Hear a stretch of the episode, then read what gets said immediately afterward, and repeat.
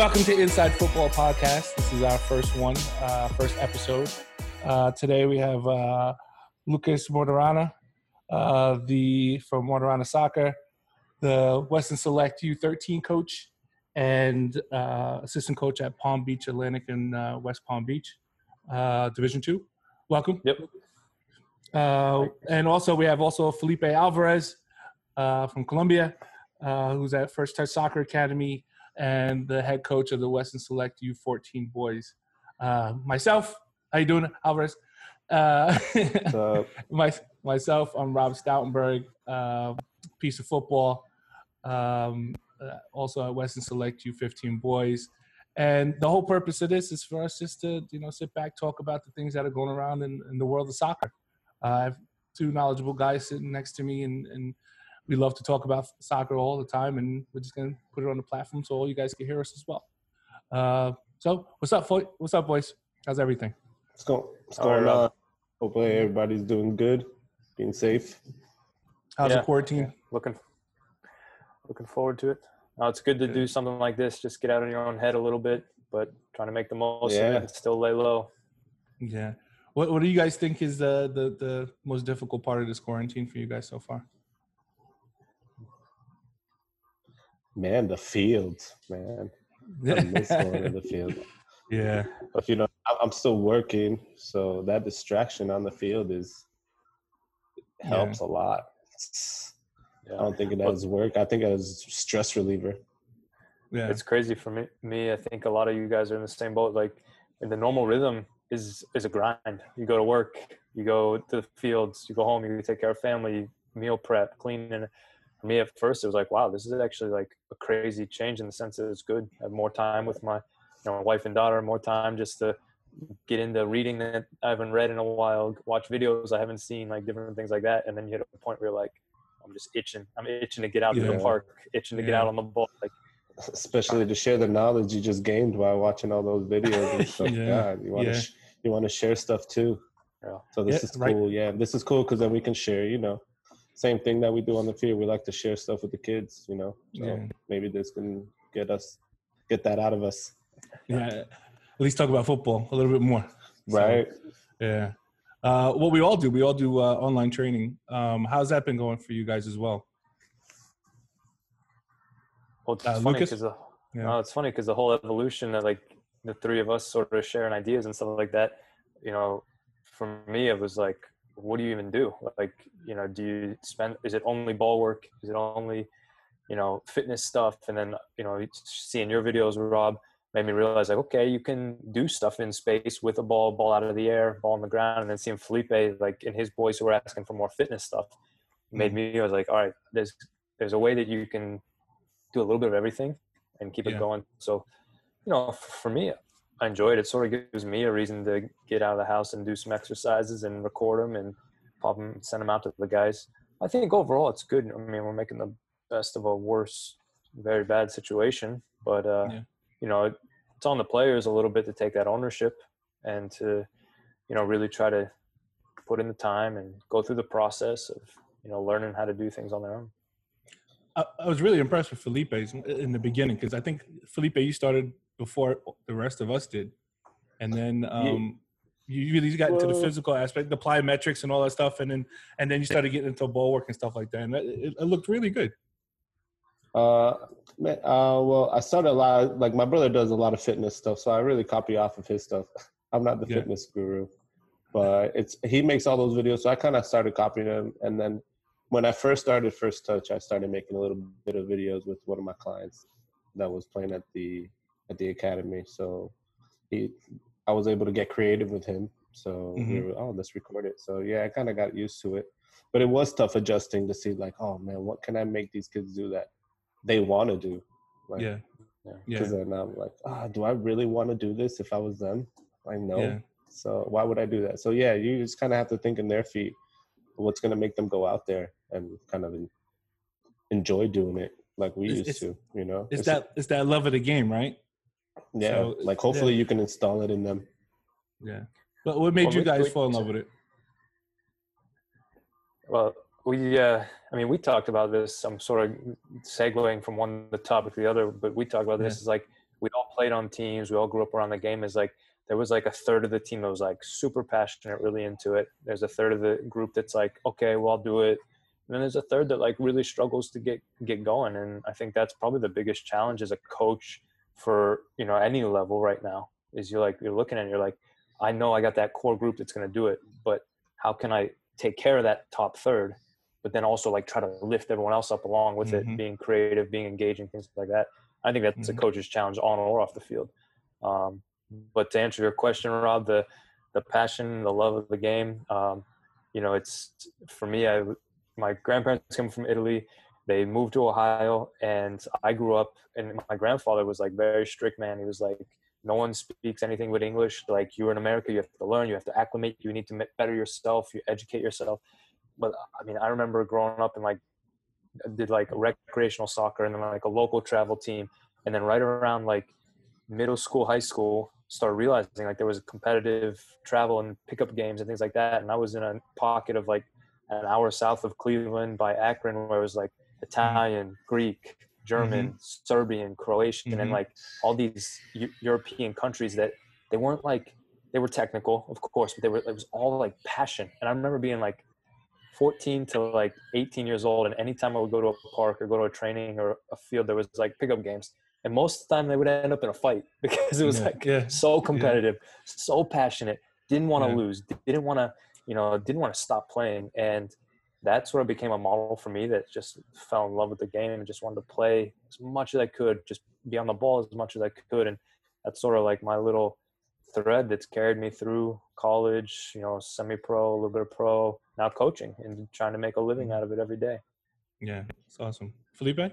That's awesome, man. Yeah, man. Um, this runs in my blood, in my family. Uh, my grandpa started this league. and We spoke about it a little bit. Uh, started the first league in this little town in Medellin, so in Colombia, and I just remember ever since going every day, every summer when I was little. We'd just go watch the games or watch him coach, watch his teams go, watch the adults play, and then mm. from there over there, you just if you want to get picked, you got to be good. Yeah. If not, you're not getting picked or you're getting picked last. And that's how you have to grow up there. So yeah, over there, that's what the passion that everybody, every kid has, even if they're good or bad for the game, is is Yeah. ridiculous. It's good. That's definitely where it comes from. It's just being in that atmosphere constantly and at, at a young age. Yeah. What Yeah. about you, Rob? for me it's just uh yeah I, I, my parents are dutch and um yeah i grew up with the whole oranje mentality and and always seeing the dutch team doing well and my dad was a soccer fanatic as well my uncle played um uh for the national team in suriname uh, I have family members that just play soccer all the time. Every time I used to go back to Holland, it was uh, we're playing in the streets, and you know every, everybody's competitive. And going back to what you said, Felipe, if you wanted to get picked, you had to be one of the better guys to stay on the court, you know? Um, Or or bring eh, or bring the ball. oh, bring, exactly, or bring the Or ball. bring the ball. so, yeah. And then um, you could be one of those idiot kids that just say, oh, well, whatever, I'm taking the ball and going home, and then the whole day stops. Yeah. So- Yeah. So But you gotta yeah. pick him. Yeah. Um, but yeah, it, it was always in my blood, and my dad was really a fanatic about it, like everything. Uh, actually, I started the first. I- I picked American football when I was younger because all my friends were doing that when I was a kid, and my dad's like, "No, you're gonna play soccer." And then Bro, you're uh, like six four, so it makes sense. Yeah. I know, yeah. You- I wasn't bad. I was I was a quarterback and a- and a, and a running back, so it was all right. oh, nice. So, All right. yeah. But um, I, I I went wholeheartedly to be a soccer player, and you know, I wanted to be pro. Um, distantly, you know, Seedorf and Mario Melchiot, they were like my my idols, and and close to the family kind of. So um, it was just one of those things where they they were almost in arm's reach, you know, and I wanted to be at Ajax when I was a kid. I remember um, when I was 16, I, I got uh, I was I was able to go to the national camp over there. Uh, it was like just one of those little, you know, those camps that they set up throughout the country. You just go and play. And then uh, Van Gaal was came with the Champions League trophy. I went with my best friend after we went to Surf Cup, and like right there, and then I knew I was like, I want to be a pro. You know, this is this is it for me. I'm gonna do everything I can, and I worked even harder after that moment, just trying to to get into college and and you know be be the best I could at the game. So yeah, it was, it was it's just being European and being in those moments that that that helped me spark that that that fire that I had to to just get better. So That's cool. yeah. I think that type of I think that type of exposure. I mean, both of you guys had it in an international sense is so huge for young players. Like to to be in your own little club and your own little team and to be the best is one thing, but then when they get out, when you get out and see like what a different level is, what a different culture is than like where a country that's all about football. I mean, it's Yeah. just it opens your eyes to like, oh man, Yeah, I'm not I don't know. competing against my group. I'm competing Yeah. against the whole world. Yeah, I think I that don't was know how, super how it is in. Europe, but um, and, and in Colombia, I know it's you only play for the town you live in. You got to show your identification, and it's not you. You only play Yeah. that little town you live in at the beginning. No matter who you're gonna go, where you're gonna go, who scouts you. That that shows that shows which town has the best players mm. for sure. Yeah, I don't know how in Europe was it, uh, Rob. in Was it the Holland, way. in Holland, you have these, you have your little pockets, you know. Um, you don't really start playing against the bigger teams until you get into the higher levels, but you have these club rivalries. And the, the thing that I that I think I, I miss here most in, in youth soccer is that you're a part of the club. You start at a club, you pretty much end at that club when you're like 70, 80 years old, you know?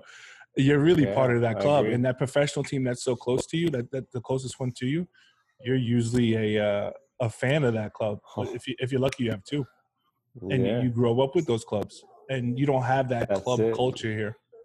You know, Yeah, he's so easy to hop around from team to team. Over Yeah. there, it's you pick one and you stick one. yeah, That's it. yeah. Do or die. Good years, bad years, don't And matter. usually, and usually Going those pro clubs they have. Yeah, they have, they but they have those feeder programs too in the in the pro clubs there. So out of the out of your club, you have to be the best kid in order to get an invite to let's say Ajax, PSV, and all these other things before you really get the opportunity to play. And then you're only there for maybe a week or two. You're not even there for a long period of time because they're watching you throughout the whole year and seeing how you you are. And it is is different facets of your game that they're looking at. They'll start talking to people in the club. How's this person? How's his attitude? How's his how's his progression? How is he with his teammates? How's he with the coach? You know, and without you even knowing about it, that they're doing all this research about you, and then you get the invite after all that, after Yeah, they've been for monitoring you for months. So, but yeah. So, with that being said, uh, uh, what do you guys think about youth soccer in America right now? Is are we at a point now? Are we pivoting, or are we are are we going to continue the path that we have right now? Any one of you guys? Who wants to take the first stab at it? I know, right? Go ahead, Lucas. All right. Well, I Let's mean, you win. you guys can interrupt me at any point, but I, I might be captain obvious here for a minute. I might for the biggest thing is it's it's all uncertain, and we're talking about the elite level sort of 1st Mhm. in the sense of um, you know the obvious thing the DA has announced they disbanded. Obviously, with the MLS announcing you know hours later that they're starting their own league, it was pre-orchestrated. You know, if you were in the soccer world, if you've taken a course recently, if you've been anything with the federation, you've been following them, you know, this was in the works. You know, what was it? I think 18 months ago or a year ago, they split the DA into like a tier one and tier 2 Mhm. And even with that divide, it was like teams that were winning and beating MLS teams were sent to the tier two, and all the MLS teams were on a tier one. So, you know, I think we would have to be naive to say that we knew, you know, didn't know change was in the air. Um, you know, for me, I, I try to be balanced in the sense that you try to find the pros and the cons of each. I think something like the DA is a great concept, um, you know, but America is not a European country, you know, so to make a domestic league is very challenging geographically, financially, things like that. Um, but it's a good thing to have a path for players to play at the highest level against other high level players. Um, the competitiveness, the the buzz, the culture. So pros and cons. Over overall, I think there's a lot of people that like to bash American youth soccer. You know, and maybe it's just a trickle down of promotion relegation from the MLS, which is sure a topic for another day. You know, I'm sure that there's also you know a lot of people that would think that they would do things differently or better if they were in charge. For me, it comes down to two things. Um, the pay to play model kills us, you know, and we're fortunate to be in a club that's very affordable with Weston Select. Um, I've been part of clubs that have, you know, charged thousands and thousands of dollars. I've been part of a very unique school program um, that was completely free to kids in Harlem and Bronx and Brooklyn that would have no access Okay. to the game. And I can, you know, talk about that another time. So the pay to play model is is tough. On the flip side of it, I, I think the my second point is that access to the game is becoming more readily available. And in America, having grown up in America, seeing you know my friends and peers, like I grew up 45 minutes from LeBron James High School. Like we talk about it, and it's easy to say like America is not Brazil. I mean, we're the same, similar size, you know, similar Mhm. maybe population, but we have five dominant sports and they have one. You know, so there, I would say soccer has grown tremendously, which as an American who's seen that is fantastic. Um, access is improved. Some pockets are trying to do something about pay to play. Um, so overall, I'm optimistic, hopeful for the future. Um, but when you get down into the nitty gritty, there's some problems. You know, there's some Mm. things that, you know, the the big groups can influence, and maybe sometimes they're not. You know, they're not looking after the best interest of everyone. But what So about the Olympic Development Program? Well, then you, you made the, the the remark about saying that geographically we're kind of tough, but then you then compare that to the the ODP and how we have our regions, and that used to be the feeder program to the U.S. national team. So, And what do you see the difference between having something like that with the MLS, where you have these regional playoffs and you have these regional teams and they play up, and then they play like somewhere in California for the final, like the Nationals, like what they were doing right now with the DA programs. Yeah, sure. And pre DA, there was really two things for the elite players. There was ODP and there was Mhm. a Super Y League. Mhm. And I don't know if you guys know about that. Like I Mhm. played in the Super Y League as a player, and it was sort of the pre DA where all of the biggest quote unquote best clubs. You know, I Mhm. remember being in Cleveland and driving eight hours to Chicago, play one game on Saturday, play one game on Sunday, and then drive eight hours back. And that's not what's happened with the DA. So I mean, it's brutal. It's tough. Mhm. But um, to your point with ODP, ODP is different now than it used to be. I mean, Mm. in in capitalism in America is great. It provides opportunity and opportunity to make money. It also killed because ODP didn't, you know, get every good player. You know, a lot of times and a lot of players' experience was it was very clicked. The the coach was either Mhm. a college or club coach, and he brought his guys with him, and maybe added one or two at a time. So the ODP, while it had a pathway, and I think it did okay for a while, then ID2 was invented, and US Club Soccer said we can make ID2, and it's pretty much a regional version of ODP. And well, another group of players got to come in, another group of players got to have a competitive environment. They went to they go to Europe on a tour, so mm-hmm.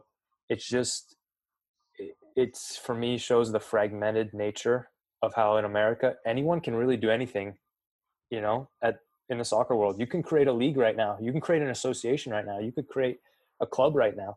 You know, there's rules and things like that, but if you get a name or money or whatever, you can just go do it. And you know, pros and cons with that for me. But are, are Um, Not not too sure where it's going though. Um, it's a, a lot. A lot of the people are up in the air, especially the local people, the ones that um can't afford that that DA. What's gonna? How is that gonna affect the drop off? No, um, I had had some questions from my parents. Um, going to see what was happening with all that situation, especially questioning the tryouts, like we brought up before. You know, in Yeah. past past conversations. So, what do you guys think is the most likely scenario with this trickle down from the, the DA sort of transitioning to going under the MLS banner? Well, If I you- I think um, they're gonna create. A, I know from my what I've heard rumors is that they're gonna create a, a U.S. soccer league, one of the U.S. soccer club leagues. So maybe the DAs around here that have joined together because you've seen that, that merger happen locally with other clubs. To combine at the top of the DA. Uh, maybe they would are planning on creating one. I As think- has other other clubs have planned that before. So I'm pretty sure these these top guys will probably have that in their mind right now, creating something locally. So yeah. So with that being said, what do you think about the ECNL and and the other leagues that are that are out there? I know with the DA academies, a lot of them have the pre academy, and I think that within the DA, they're gonna get hit the most out of everybody, just because they were the in betweeners. Let's, let's put it. So Yeah. they were better than the average kids, but they weren't there yet for the the academy, or they at least were the pool players so that at least they had an option just in case some kid got sick or hit or hurt or whatever. So, what do you guys think? I, I really think that's going to be the trickle down effect, starting with them. But what about the other leagues that are out there as well? How do you think this is going to affect that? And this is more of Lucas's topic because yeah, he's teaching us. He's teaching us. Give us, No, hard- give us hard- more info. I want to know. I want Well, I was know. I was going to ask you, Rob, based on your experience, who which I mean, DA we we regard as the highest level, and then NPL and ECNL. Which one of those would you feel were more competitive? Because from my perspective, ECNL started really with the girls and was like the, the E ECNL was the DA for the girls, and then they Mhm. expanded to the boys. But Mhm, The NPL, the National Premier Premier League, was more for the boys. mhm. Um, what's your perception of the competitive sort of hierarchy with that? I always thought it was DA and NPL. Um, Okay. On the boys' side, because on the boys' side, yeah, the, the girls is a totally different story. If we start getting into the girls' side of things, and the way that their programs have been organized, set up, and all this stuff, it's just it's embarrassing to to say how the leadership has handled all that. I. And I know I'm the only one that has a girls team here. Kind of yeah, it's kind of tough. No, I co- I've, I've coached so many girls teams. I've I've coached girls uh, previous to, to being at Weston Select, and I, I see how it's run for the girls, and it's nowhere near how it is for the boys. And and this whole the whole problem is, and it's funny too, right? Because if you take the women's game in America and compare it to the men's game, they are leaps and bounds ahead of Ooh, of, of where the guys are yeah, just based off of how how how successful they are at, at, at the higher levels. But if Well- you see how their things are being run, they're fighting an uphill battle from day one. well, and think Um, about that. Like, where is the most stable part of the women's game in America? College, college, College. So College. because the colleges are not going, the women's college teams are not going anywhere. They're getting Title IX funding from men's sports. So it doesn't matter how you get the girls into college, but then they have that four years incubator to provide for the national team. The league Yeah. has come along, but for the men, I mean, there's where is the stability? Why why do you think that the college game is not? Because I've uh, we we played uh, you and I, Lucas, and, and Felipe. I know you, you you followed the game as well, the Yeah. college game as well. Why do you think there's such a gap in in college? Shouldn't college actually be the feeder to the MLS, and shouldn't it be the feeder to the national team, and shouldn't be the feeder to external teams, just like the women's game is? Well, I, I'm gonna. I, I, I want us to go back to that question because I want to talk about the DA one first. So Okay. I don't know. Write it down, Yeah, table 'cause it, whatever. Because yeah. Yeah. so you you you said Rob that the most impacted group from the DA is going to be the uh, the the pre academy groups. And while I agree with that in part, my counter argument is that maybe that the most accurate is eventually they'll be the most impacted. The first group that's going to be impacted with this DA change are the the current DA programs that also have that ECNL step or whatever because if they're not admitted into this MLS DA version, then now there's the trickle down where a club club A that has DA had ECNL or NPL, if they don't get a DA, then their kids are going somewhere else. So then that's where the trickle down. So the first affected groups are going to be the big clubs that have DA, and maybe it's going to be rare. I don't know how it'll work out, but the the teams that have the DA, but then they're no longer, and so they're either pushing those kids to keep them in the club down to ECNL or NPNL, NPL, and that those leagues might get more competitive, or those kids, if there's another club around, like in South Florida, we have options. You know, we have Inter Miami, Weston FC, Team Boca, Um, I might be missing one or two. Tampa has a couple of them. Jacksonville has a couple of them. But if you're in, I mean, if you're in Tulsa, Oklahoma, you got one, you know, one DA team. So all of a sudden, I think, uh, I think the first wave is going to be that group, and who knows what could happen. You know, one likely scenario is that MLS could start how the DA started, just the U16 and the U18 boys. I, I would hope not because they're going to lose all those teams that the DA built.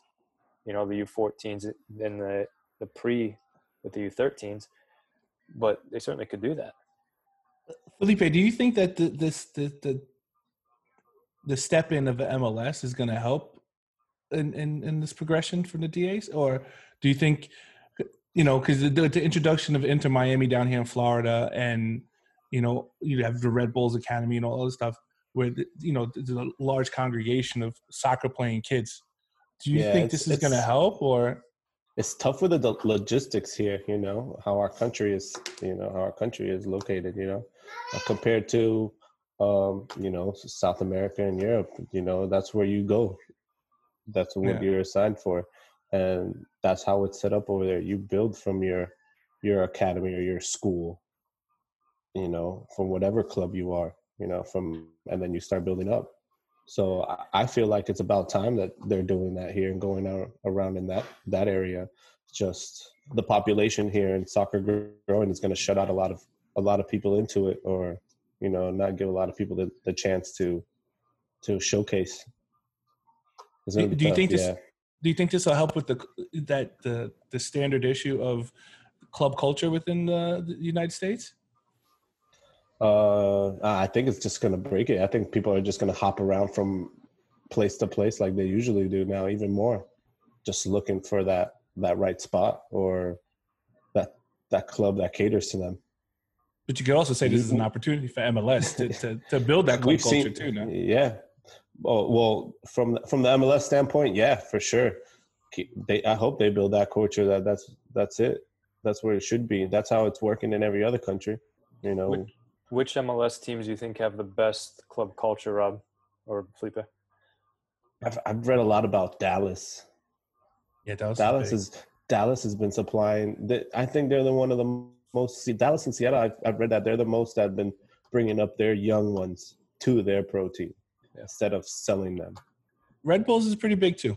Red Bulls is is a very big one. Um, yeah, I think, I think they're taking the right steps. Yeah, I think those three three programs have have really good good. Houston, not that bad either. Yeah, Dynamo, well. they're not that bad either. Um, I think Inter Miami coming in right now and with all the publicity that they got, should use this as a stepping stone and and, and point of entry to build some type of club culture down here in South Florida. And I think they have the way the means to make it something huge if they do it correctly. Oh, yeah. If they do the, it correctly. With yeah. all we got in South Florida, in every sport here, man, this is a, a hotbed for every sport. I'm a, I'm a big sports fan, and yeah. South Florida's recruit era right here, and it's sad that the soccer, the soccer, the soccer player from down here gets missed out just because of the logistics, you know, or the situation that they're in here. You need a success down here. I think that's what's yeah. necessary now. As I, you could, South Florida is a hotbed, but there's nothing that has really been consistent down here with regards to championships yeah. and, and, and bringing sports here, and particularly in soccer. You, particularly UM in soccer, doesn't have a devastating. UM doesn't have a boys soccer team. Well, and that's a great segue to I think the yeah. topic that I yeah. tabled us for Rob yeah. for you know is college part of the solution or maybe part of the, the problem I, I don't know but I what we're talking about is exactly right. so like in my opinion you hit the three or four big ones seattle sounders what they've what they've created uh, uh dynamo and dallas have won the da several times and then red yeah. bulls is a is a force so now what's happened is players and i was in new york city coaching and, and a buddy of mine said i have a kid who's coming to me he's coaching at the same organization and he's like i coached him when he was younger and now he's got a decision do I take a full ride? And I'll leave the specifics out. Do I take a full ride to a prominent D1 program, or do I take a one-year contract at Red Bulls uh, for their you know essentially reserve team. I'm like, what a great problem to have, but he doesn't know what to do. And so ultimately, I think what is you know, and there's so many different ways you talk about it, but I'll start by saying this.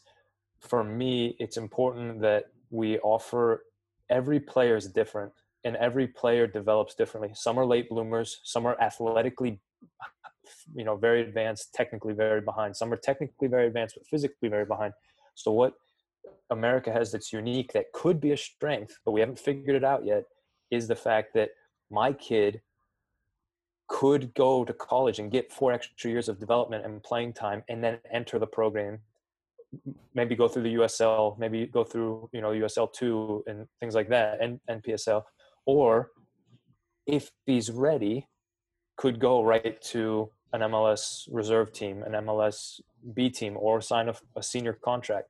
So I'm not one that's saying college soccer has no place or, you know, the pro ranks just need to leave soccer, college soccer alone and let it be housed there. I think it's if it serves a population, then it's it's okay. It's a it's a good thing. But is there still the provision in NCAA where if you play pro, you can't play in college, or if you are in college, you can't go and play pro? Because I remember when Correct. I played, that's there was a provision. 100%. Do you think that's so? Do you think that? Do you think you think that's hindering the development of the college game in America right now? That's an interesting question. So you're getting into some of the differences um, of like philosophies in the college game. So, for example, NCAA all, all of what you said is true. If you sign a pro contract, you go through the clearinghouse, NCAA is going to say that you're not eligible to play. The NAIA is is a little bit looser with their definitions of what is professional and semi-professional and you know different things like that. NCAA Division Two, which I coach at, has even a couple different things that players that have played at pro clubs but but have not signed a professional contract, a non-professional contract, or an amateur contract, or something that just covers their, you know, travel and, and meals, they would be eligible for. So, to answer your question, I think if you open the the floodgates, that there are so many coaches out there that will take that and run with it.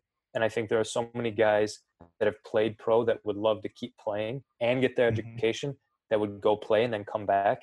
That the college game would become uh, very polarized in the sense that you would have coaches that would go out and only get former pros and you'd have coaches that would philosophically say no my role is to take an 18 year old and develop him into a student athlete that if he doesn't go pro he has a career so i don't my initial i've not thought about that in depth but my initial reaction is that that brings more challenges and problems than solutions how how is it going to very uh, be different from all these other sports? Because uh, being just a big sports fan, it's from college to NBA uh, basketball, from co- from college football to NFL. How why doesn't that work from college to the MLS? You know, you don't see that that much. Is it because of the access, or is it because just you know we're just a it's not third. the it's it's third, not the norm. Like, I don't think that just works. I don't think that works either way. But why? I don't understand why it doesn't work since it works for all these other sports. I think there's two things that you got to think about when you start uh, with, with that question. Number one is what's the prime age for a soccer player, and number two, what when's the access really happens? Because a prime age for a soccer player is once you're 18 to to 24 that's your prime right there you know? And then then you go into 26 and then you're considered a guy that's you know been he's an experienced player at that point. And once you get around yeah. 30 yeah once you get around 30 32 then you know you're going towards the down end of your career. So the entry point for a soccer player is much younger than it would be for basketball also in soccer especially in america you have a lot of options you can leave and go pro and go to europe and south america and have an opportunity at 16 and 17 to play in the first team for Nacional somewhere, you know, or or or Ajax or something like that. You know, it, there's a huge disparity in that. American football is American football. There's only one pathway. NBA, there's only one pathway. You have to go through college in order to get to NBA team, because as soon as you graduate, they're looking at you're going into the draft. Here, you could enter the draft Yes, in totally. soccer as well earlier. So, I think. I, I, I, I, what do you think, Lucas? I, Yeah, uh, you're the college guy. No, I think Felipe, what you bring up is a good point, and I, I agree with what you're saying, Rob. The the the thing that I think about is is the culture dynamic. So there's a, a great book Johan Cruyff put out a couple of years ago. He was deceased, but he you know pretty much finished it. It's called My Turn. And one of the things that Johan Cruyff complimented when he came to Americas and played is he said they have this phenomenal structure that doesn't exist in Europe, where the public schools host sports and he said the, the potential for this is unbelievable that a kid could come and get free school and get free mm-hmm. sport Mhm. and, and so and what what happens because america is a foot, american football centric basketball centric baseball centric sports those sports thrive because they also it also gets kids out of the hood it also gets kids I was I just mean, about to get to that. Yep. I'm Yeah. speaking freely Yeah. here so i can, No, I can yeah. be politically incorrect to our listeners they can be upset with me Absolutely but right. you get a kid out of a rough situation at a free public school with free American football, which that stuff's expensive if you buy that gear. It's a, t- You know, it's, a tough, and- it's an expensive sport. Yeah. So now all of a sudden you've given a structure for that sport to thrive. Well, what happened in America is Pay to play. back in the 80s.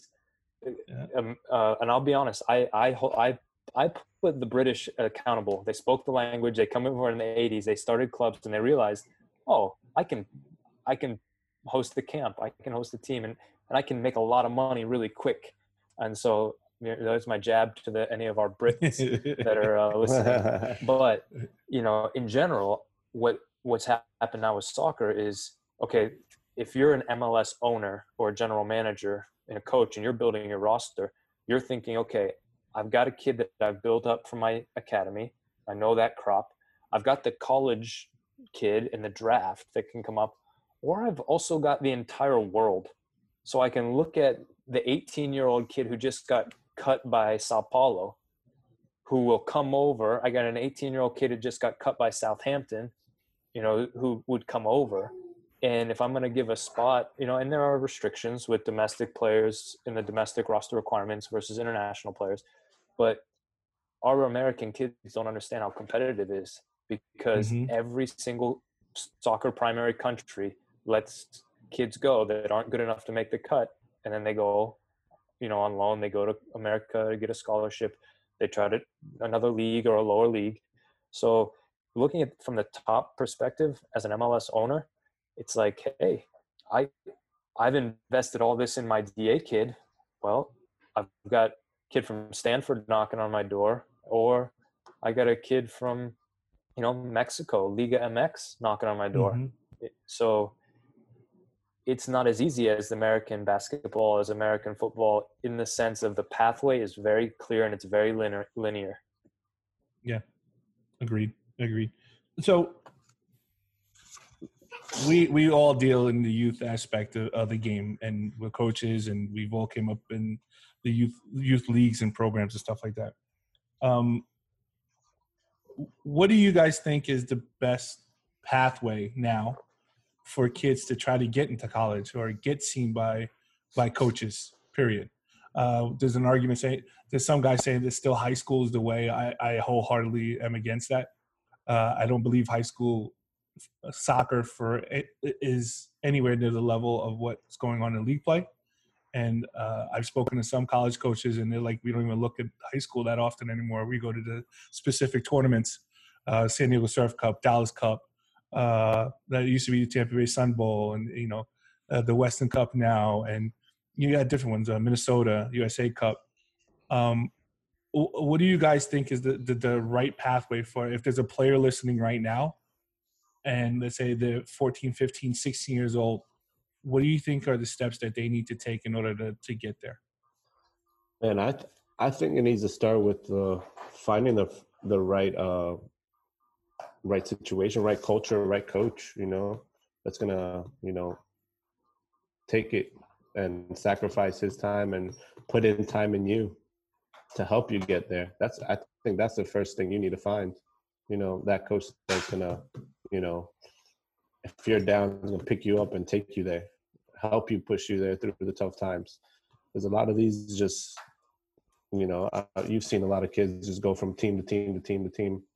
You know, constantly you you show up at a tournament, um, and you know I think that's one of the main things right there is just starting off with finding the right situation that you know that's going to help it help you uh, build that and help you take it to the next level.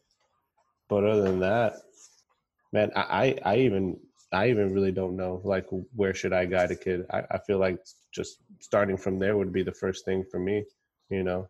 Well, I'll add to that, Rob, and then you can put in in your two cents. I, I love Felipe's response because the story that comes to mind that exemplifies that is Christian Pulisic. I mean, granted, his mom and dad grew up in the game, and and you know they had a background, but they they kept him at a at a developmentally appropriate club, developmental in PA, you know, outside of small town of Hershey, and and he and he was the star, and he was playing every game, and he was playing nonstop. And then at, at the time when the opportunity was right, but he was with a coach that made sense. He was at a club that made sense. You know, at his age, uh, and I think a couple of the documentaries go on record to say like if he turned down Philly Union and DC United DAs because he was so small, his dad was like, I don't know if you'll play. So you go sit a bench or be number 13, you know, coming off or number 12 coming off the bench, or you can play here and play nonstop and be the man on the field. So that comes to mind. I'm going to redirect your question, Robin, and answer it a different way first because there's a lot of great webinars and a lot of great info that's happening right now in the soccer world because everyone's just sitting down in front of a computer. I was on a, a webinar the other day um, a D1 coach did a survey, and I can send this if you want to put it in show notes. But um, Dean Koski of the Lehigh University um, sent out a survey to 200 men's college coach, MLS coaches, and MLS general managers. What are the top 10 traits in youth players that you look for as they progress into college or pro? And so the pathway is important but as a college coach and college coaches speaking up in this survey they were given 24 choices 24 traits and they ranked them and the top 10 tra- traits we could do a whole show on this if we wanted to but the top 10 traits um, are more important than well not more important sorry they're equally important to the the exposure that you get.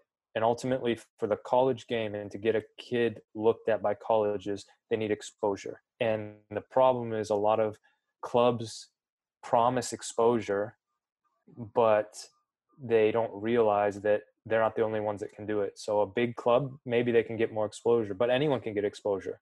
So for me it's about what felipe said getting a good coach getting a good environment that they're challenged and comp- competing in. Um, the college process from my perspective is a long and grueling one but for a kid to develop these 10 traits and i'm you know sort of stealing his presentation and then to go to id camps to go to tournaments to go you have to get yourself out there and you have to sell yourself and it's right now in america it's not cheap and it's not quick so that's sort of my response to guiding a player as an overview. You know, all mm-hmm. of those I can get way yeah. more in depth. And as a coach, just realizing what tournament you're going to, you know, um, what level of, of competition do you want them to play in that tournament? Um, usually you want to get them to go all in in these tournaments, you know, all or nothing. You know, you only get them once, once every month if, you know, mm-hmm and a huge, like a, huge, mostly like what we do. We play a tournament a month, so yeah, we're all in for this weekend. All you got, all right, and then that's when you have to showcase. But yeah, you just have to pick what quality competition you're going to give yourself in these tournaments. That's up to the coach now. And do I huge, want these kids to get an easy win, or do I want these kids to to struggle and fight, show yeah. me what they got deep down? A huge point that I'll add to what you're saying, Felipe, is that in our day and age, the kids got to record record these games and make highlight videos. Uh, as a too, college yeah, coach, now that. from when our season started in August to it ended in November, got 1,200 emails. Coach, look at me, and many of those have invites to Disney and this and that, and you know, the college coach doesn't have time to go to your tournament and your game. Sorry, it's just the reality. So mm-hmm. when you go to that tournament, you need to film that game you need to take out your best moments and you need to have an ongoing highlight reel of you playing You know, it's just the day and age we live in. Um, Mhm. so it should be you can- easy now. It's easy Yeah, now. yeah, Yeah, yeah. That's Yeah. probably the best exposure you're ever gonna get is just you recording yourself, putting it out there. Yeah, just to piggyback off what you guys said, I really do think that uh, you you need to be put in those environments f- with your coach and with your club to be seen. Um, I'm kind of on the fence about the whole uh, sticking with one club uh, type of thing um, because that doesn't necessarily mean that the club's interests are best for you. Uh, we've all seen these clubs that are out here that are just trying to have a factory. Uh, well, they'll, ha- they'll have several different levels in one age group, and with the prospect of telling these kids that they'll be able to move up and move down with hard work and all that stuff, but most commonly those kids don't even get seen, and they could be useful somewhere else in a different, uh, where they, they they most likely will be a starter, like you said, Lucas, and the the example of Christian Pulisic where they, they're going to continue to play. But um, Pulisic is a very rare case because the kid was super talented. You know, um, the the idea behind that as well is just what if he didn't have those opportunities? What if his parents didn't bring him overseas? You know, then he gets lost in the system and he's just playing. Then, it turned he's the best kid on the team that'll never get seen. You know, um, so it, it's really. Uh, I can tell you from me even growing up, we we didn't have the whole system with the DA programs, but we did have regional teams that were really really good, and your whole line was to try to get into those teams so that you would go to the right tournaments, so that you would get seen by the college coaches, and that you would have that opportunity. Um, I can tell you this year with my boys, just just just based off of my experiences, I said try out for everywhere. I said try out for state, try out for all these different places, just to make sure that you have that exposure. And you you never know, you might even get picked up for one of these teams that are at the higher end. I If agree. I I this- yeah, I agree. I, if if I can't take you to Surf Cup, you need to go somewhere that's going to take you to Surf Cup. If I can't take you to Dallas Cup, you need to go there. If I can't take you to Holland to go play in in in, uh, um, in a tournament out there, or go to Italy or Manchester City and, and Manchester United and play in those tournaments where there's international coaches from every country that's in Europe playing Champions League. Yeah, I I can take you, but so far, you know. But you still need Yeah. to make sure you put yourself out there for those college coaches to see you or those professional coaches to see you so that you are progressing if that is your goal or if that if you know that's where you want to be Yeah, There's No. a side benefit to that when they go to those big tournaments, big events. That not only do they have the opportunity to record the game, do they get the experience. That experience is invaluable. To go and play a team from California, to go and play a team in Europe, um, th- those experiences are phenomenal. I mean, it's it's Yeah. very good. Um, you know, so overall, I hear what you're saying. I think it is a balance, and I think and you know a club coach is or a club administrator is going to hear what you're saying rob and be like you know if you're a big club they're like yeah yeah hey, what he's saying is spot on like and if you're a Mhm. smaller club you're like no no pump the brakes you can't go to the big club for exposure but at the end of the day let's be let's be real talent gets noticed.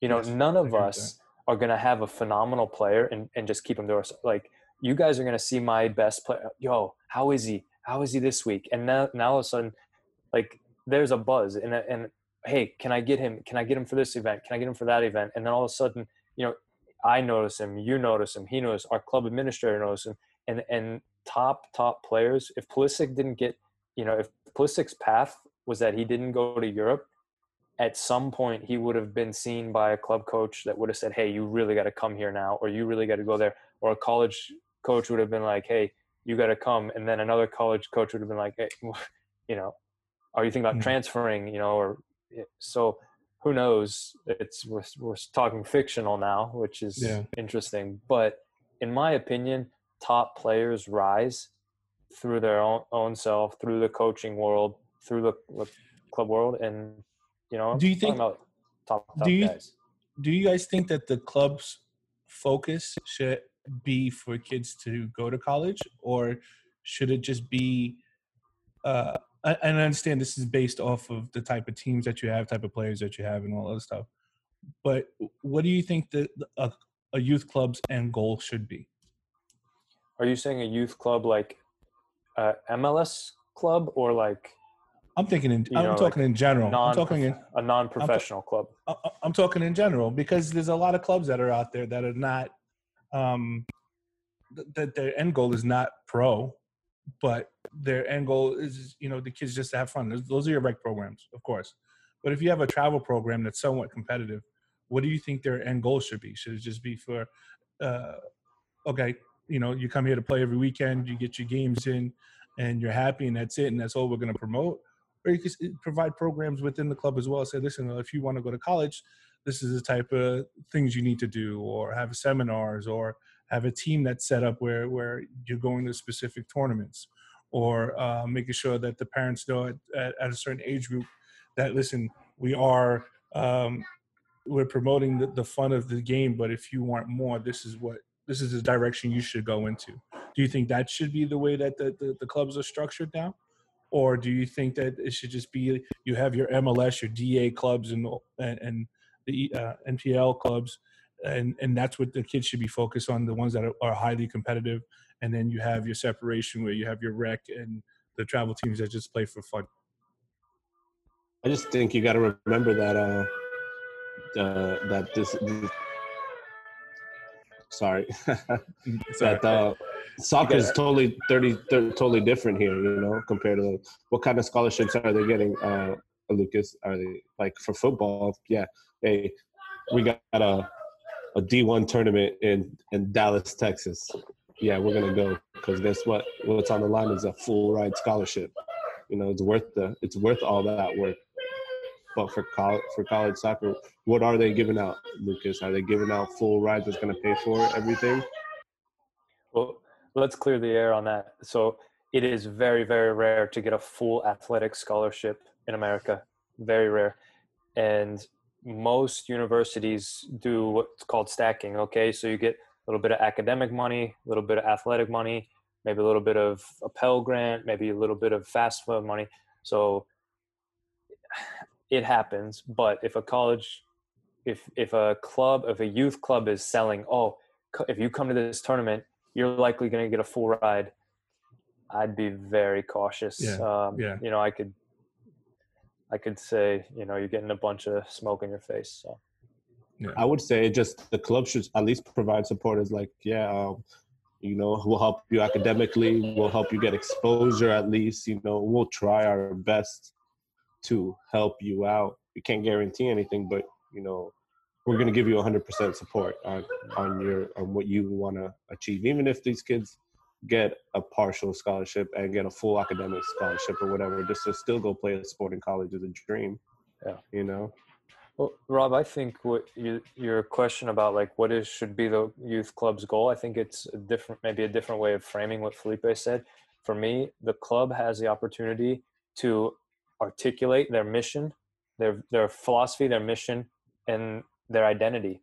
And so, if they stay true to that, I think the club will be successful because then they can define success how they want. So, if a club says, you know, our our goal is to give an early soccer experience so kids can fall in love with it, and then give them the best soccer experience they can through that.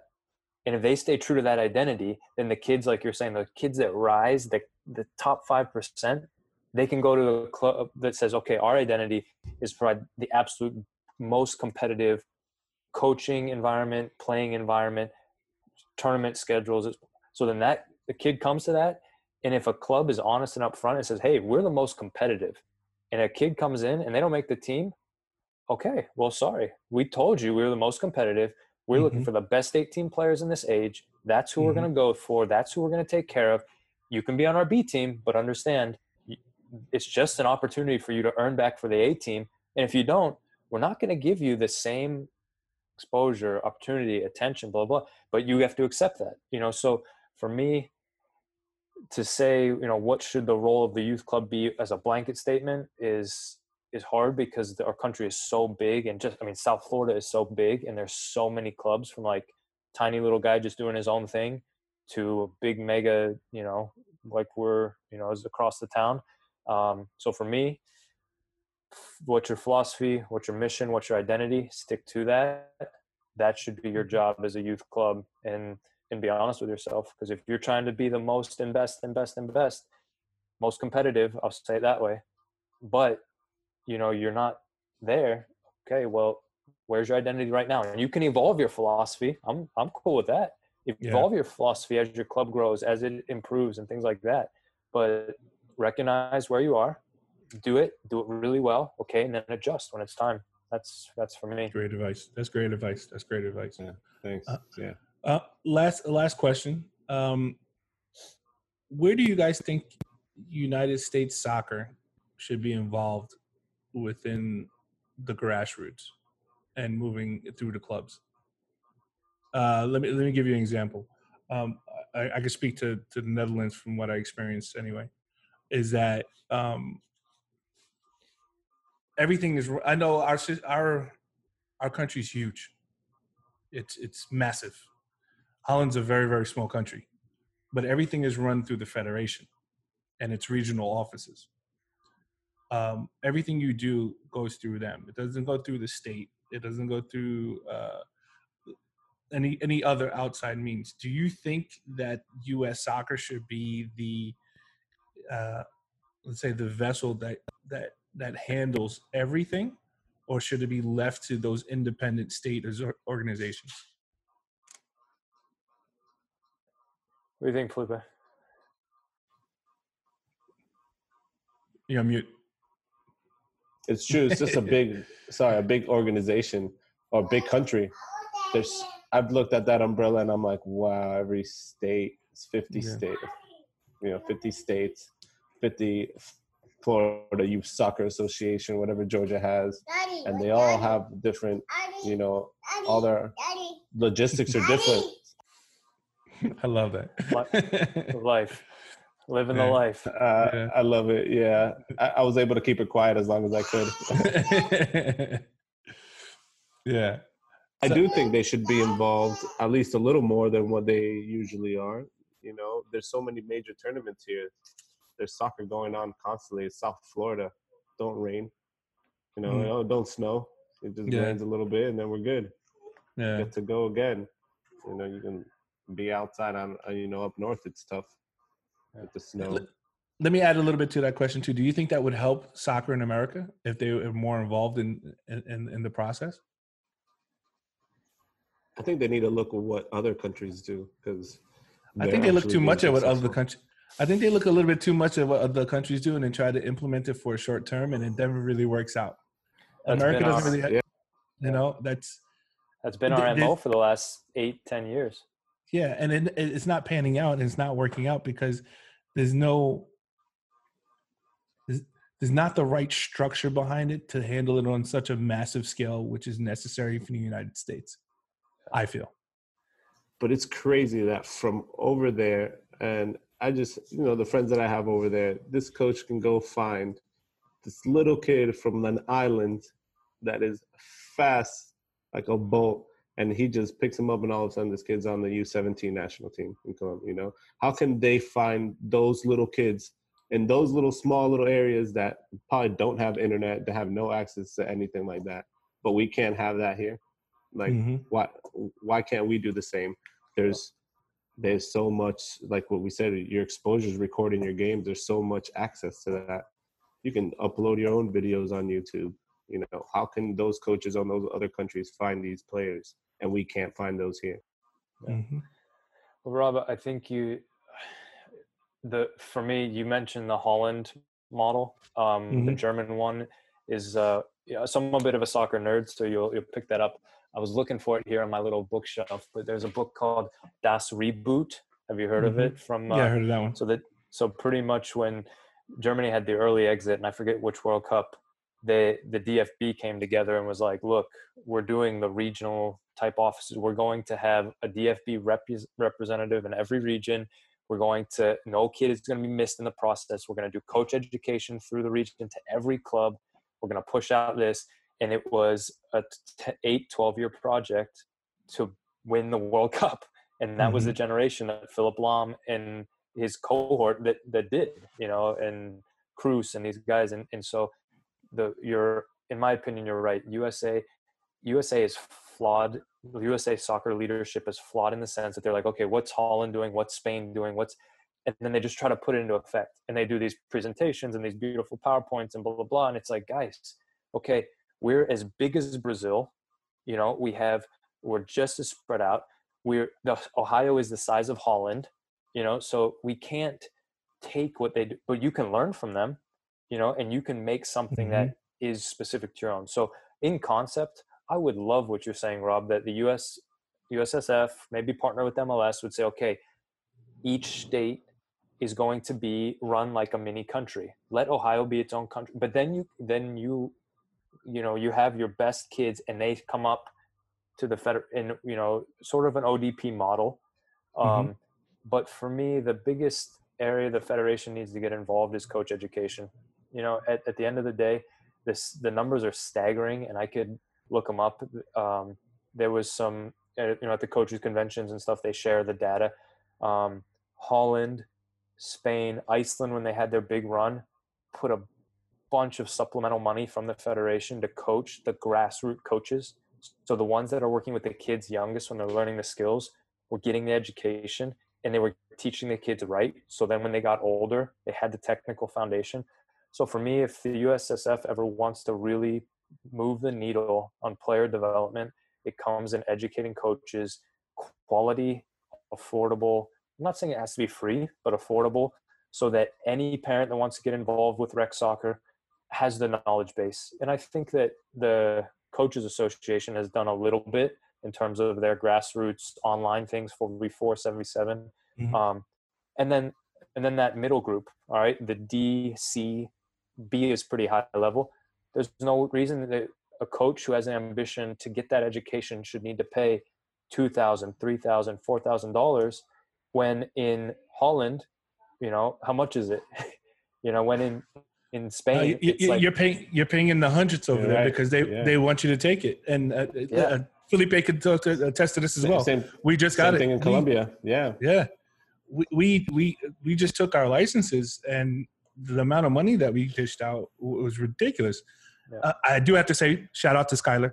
We had a great course is one of the best course, courses I ever took in, in America. Uh, um, but it, it's, it's the the curriculum. I think a little bit it changes a lot because they're they're learning as they're doing it, but also um, the, the amount of money it takes. There's a lot of guys that I know that are put off just to take their licenses because they say, "Listen, I got to pay two thousand dollars to do this. I'm not doing that. I could do that. I, I got to pay rent. I got to go."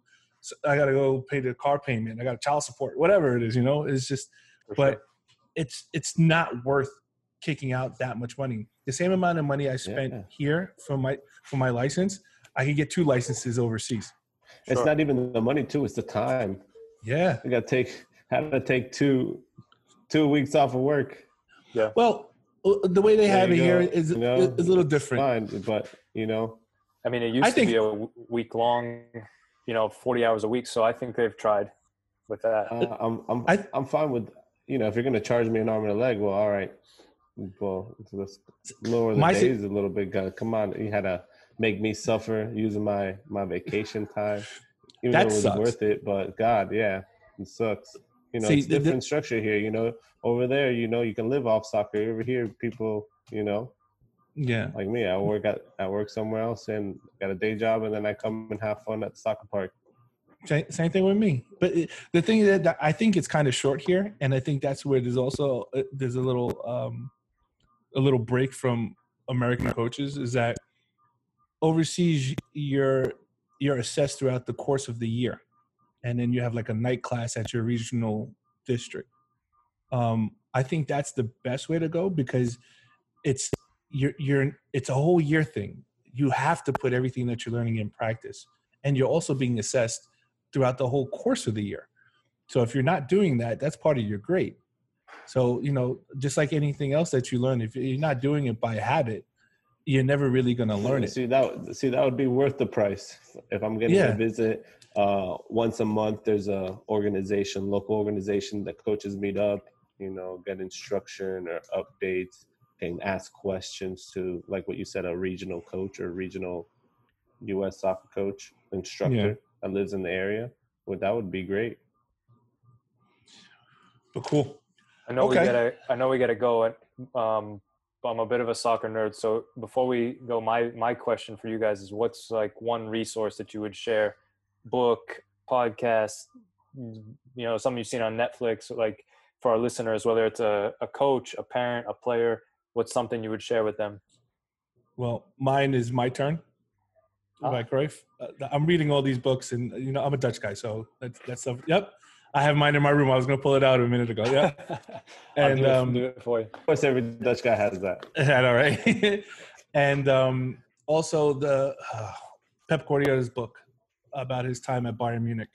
Um, I was gonna say, There you go. That's what I'm talking about. That There was just going to mention that one. Yeah. yeah, Pep On you guys. Yes. yeah. he's So I read that on the the- way to Europe one year. Yeah, That was And also- great. That's a great book. And if you if you like a lot of technical jargon and and understanding stuff, there's an uh, the in, inverting the pyramid. Mm. Um, it actually actually Netflix just put out a, a, a show about football and how it all started. If you're a soccer fanatic, it's definitely something to watch. It's, it's good something to binge on a weekend. yeah. Um, it's and called it's- the, it's- the English game. Yes, exactly, and it's kind of what the inverting the pyramid is. The whole beginning for like four or five chapters of the uh, inverted pyramid. That's the whole story. Um, but that's really, really technical reading, you know, and, and how they did exactly everything. And the guy goes really deep, and it goes all the way up to I forgot. I think the 2006 World Cup. I think it was. Nice. Uh, but it, it's it's a good read. It's a good read if you like that technical stuff. But yeah, those three books in that in that Netflix special, I think, are really really good uh, things to see. And also all those Amazon specials that they have for uh, for the soccer teams. Manchester City was a great one. I, that was a, I that was rewatched a that. great watch. Yeah. Yeah, I haven't seen the Brazil one yet, but th- those are pretty good as well. Oh, I didn't even know that was out. I need to check that one out ASAP. Yeah, Yeah. They did one with the All Blacks, the New Zealand All Blacks rugby. yeah. So that yeah, That was yeah. cool. those are great series. Those are great. So, but yeah, Felipe, anything Cool. anything else? Oh man, this was fun. Yeah, man. Got to learn a lot, man. I had a lot of questions about that that college life because you, you know, you know, we we we're, try, we're trying to cater to those kids, maybe point them in the right direction. You know, at least give them a little help. You know, Yeah. try to do. You know, they pay Yeah. for a club. You know, you got to give them a hundred percent. You know, that's what they deserve. Yep, exactly. A a lot of topics for the future as well. Yeah. So that's gonna that'll conclude episode one for uh, for today. Uh, hopefully, we'll all be back again uh, next week, or if not two weeks. Uh, we'll see what we could work out. But I think uh, I really had fun today, and this was a great experience with with both of you guys. Uh, thank you for sharing.